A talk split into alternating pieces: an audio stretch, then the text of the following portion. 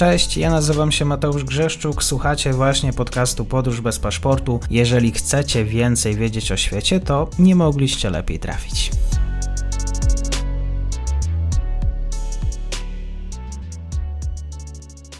Partnerem odcinka jest Oanda, T M S Brokers, dom maklerski obecny na rynku już od ponad dwudziestu lat. W opisie odcinka znajdziecie link do aplikacji, w której możecie otworzyć konto maklerskie i grać na giełdzie, a wcześniej potrenować na koncie demonstracyjnym. Jeżeli otworzycie konto za pośrednictwem tego linku, dostaniecie na start książkę o tematyce inwestycyjnej. Zapraszam, Mateusz.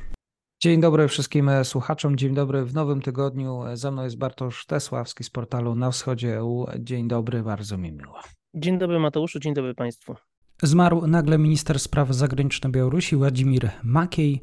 Tutaj dużo się mówi o tym, że był przyjacielem Łukaszenki, że dużo wiedział o systemie władzy. Jak właściwie patrzeć na te wydarzenia? Jeżeli chodzi o to, dlaczego Uładzimir Makiej zmarł, zmarł, to teraz na ten moment niestety nie wiemy tego. Nie mamy informacji żadnych ze strony białoruskiej, poza chyba spekulacją ze strony naszej Niwy, to znaczy ona powołuje się na swoich informatorów, którzy mówią o tym, że Makiej miał zawał. Zresztą, co po niektórzy złośliwcy już powiedzieli o tym, że zawał to jest naj, absolutnie najczęstsza przyczyna za każdym razem, kiedy komuś się na obszarze poradzieckim pomaga w pożegnaniu się z tym światem. Natomiast jeżeli chodzi o to, kim był Uładzimir Makiej, bo wspominałeś o tym, że przyjacielem prezydenta Łukaszenki, ja już słyszałem wersję o tym, że on był jakby prorosyjski, że był prozachodni, że był liberałem, że był jakby przyjacielem Łukaszenki, że był oponentem Łukaszenki i chyba ta mnogość jego twarzy świadczy o tym, że Makiej był przede wszystkim na pewno patriotą Białorusi, Białorusi rozumianej jako ta Białoruś, z którą mamy teraz do czynienia, bo oczywiście popierał on wszystkie działania przeciwko białoruskiej opozycji, popierał, popierał pacyfikację protestów w dwa tysiące dwudziestym roku, więc, więc na pewno nie był figurą jakąś, jakiegoś, jakiegoś liberalnego opozycjonisty w stosunku do systemu, on był częścią tego systemu. Natomiast fakt, że tak wiele osób i tak wiele stron mimo wszystko ocenia go dość pozytywnie, świadczy o tym, że był przede wszystkim pragmatykiem i przede wszystkim starał się w ramach swoich możliwości reprezentować Białoruś na tych wszystkich polach, na których mógł, i grać na tak możliwie dużej liczbie fortepianów, jak się dało. Chociaż warto zaznaczyć, że Białoruś, zmieniając się tak, jak się zmieniała, i zmienia nadal, coraz bardziej mu te możliwości lawirowania krępowała. Czyli wiele teorii spiskowych raczej w związku z tym wydarzeniem. Bardzo dużo teorii spiskowych. Już słyszałem oczywiście od, oprócz po naszej stronie, nazwijmy to mediasfery, czyli tej zachodniej, o tym, że on został otruty, że on został otruty na zlecenie Rosjan, że on został otruty na zlecenie Aleksandra Łukaszenki, że przeszkadzał Aleksandrowi Łukaszence, ponieważ mógłby potencjalnie go zastąpić. Zresztą wielokrotnie spekulowało się o tym, że jeżeli ktoś miałby zastępować Aleksandra Łukaszenkę, to właśnie Uładzimir Makiej.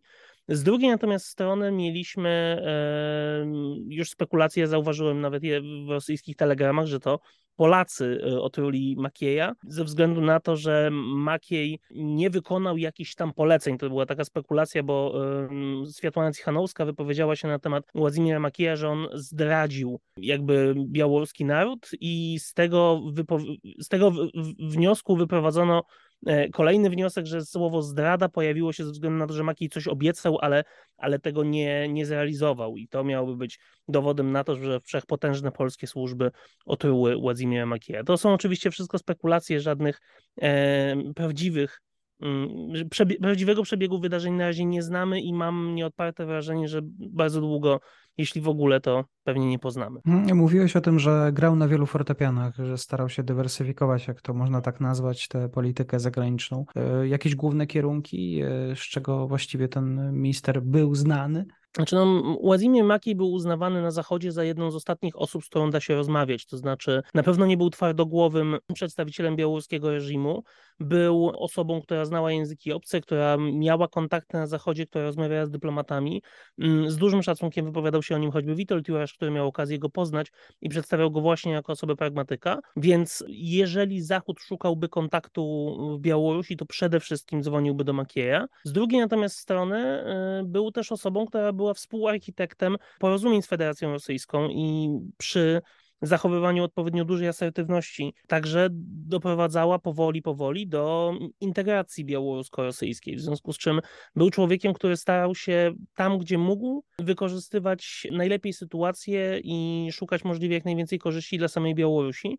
Jednocześnie wydaje się, że był odporny na wszelką ideologizację, to znaczy bardzo ciężko jest obecnie przypisać do niego jakikolwiek mm, sentyment w stosunku do jakiejkolwiek idei politycznej czy, czy, czy światowej. Wydaje się po prostu, że był po prostu pragmatycznym dyplomatą, który, który realizował swoją, swoją misję, chociaż też warto zaznaczyć, że miał swoje korzenie w białoruskim czy sowieckim właściwie wywiadzie wojskowym, więc ci ludzie znani są z tego, że raczej są odporni na, na ideologię.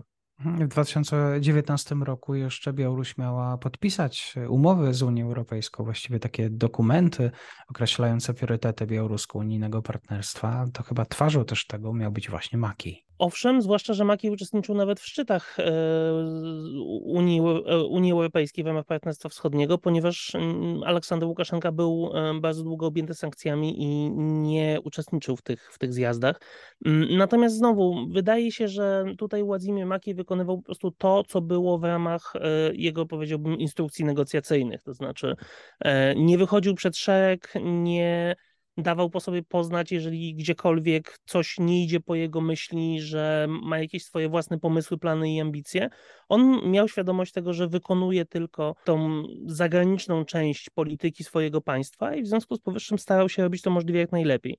Spekuluje się na temat tego, że przez między innymi ten właśnie dość wysoki etos pracy, przez to, że był on takim chyba najbardziej wyraźnym przedstawicielem administracji cywilnej w Białorusi, to dorobił się bardzo wielu stronników właśnie pośród tych przedstawicieli, przedstawicieli administracji cywilnej. No i tutaj dochodzimy do tego, co potencjalnie mogłoby oznaczać, mogłaby oznaczać jego śmierć, czyli to jednak osłabianie się pozycji administracji cywilnej wewnątrz białoruskiej władzy, a na pewno na jego śmierci skorzystają jego główni przeciwnicy, czyli frakcja siłowików, z którą, jak wiadomo, dość powszechnie Uładzimir Makiej miał na pieńku. Pytanie, kto za Makieja w takim razie? Tego na razie w ogóle nie wiadomo. Na giełdzie pojawiły się jakieś dwa nazwiska. Jeden to jest były dyplomata, znaczy jeden to jest były dyplomata z Turcji, ja teraz nie przypomnę sobie nawet tych nazwisk. Były dyplomata z Turcji, białoruski oczywiście, a drugi to jest, jeżeli dobrze pamiętam, przewodniczący O D K B, o takim dość krótkim nazwisku i znowu nie przypomnę sobie tego nazwiska,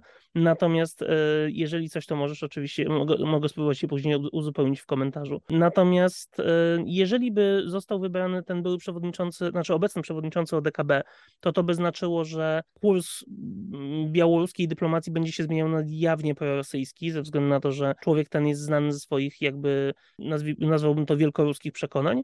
Natomiast jeżeli by miałby to być ten były dyplomata z Turcji, to raczej mielibyśmy jakąś formę kontynu- kontynuowania obecnego kursu, ale znowu raczej nie tak skutecznie jak za sprawą Makieja. Oczywiście Aleksander Łukaszenka może nas zaskoczyć, zresztą media białoruskie już same w sobie spekulują, że on za bardzo nie ma nawet kim zastąpić Uładzimira Makieja, ponieważ Makiej reprezentował sobą nie tylko jakby profesjonalną szkołę dyplomacji, nomen omen dyplomacji sowieckiej, ale też mimo wszystko no cały ten jakby tą siłę administracji cywilnej w Białorusi, która przez bardzo, bardzo wiele lat miała dość dużą pozycję i która to pozycja słabnie, więc zastąpić Makieja dało, będzie się dało sprawnym dyplomatą, ale nie będzie się dało zastąpić Makieja w sferze tego, kim on był i co on właściwie oznaczał dla, dla białoruskiej, nazwijmy to, sceny politycznej. Komentarz dzisiaj o poranku. Bartosz Tesławski, bardzo dziękuję. Wielkie dzięki.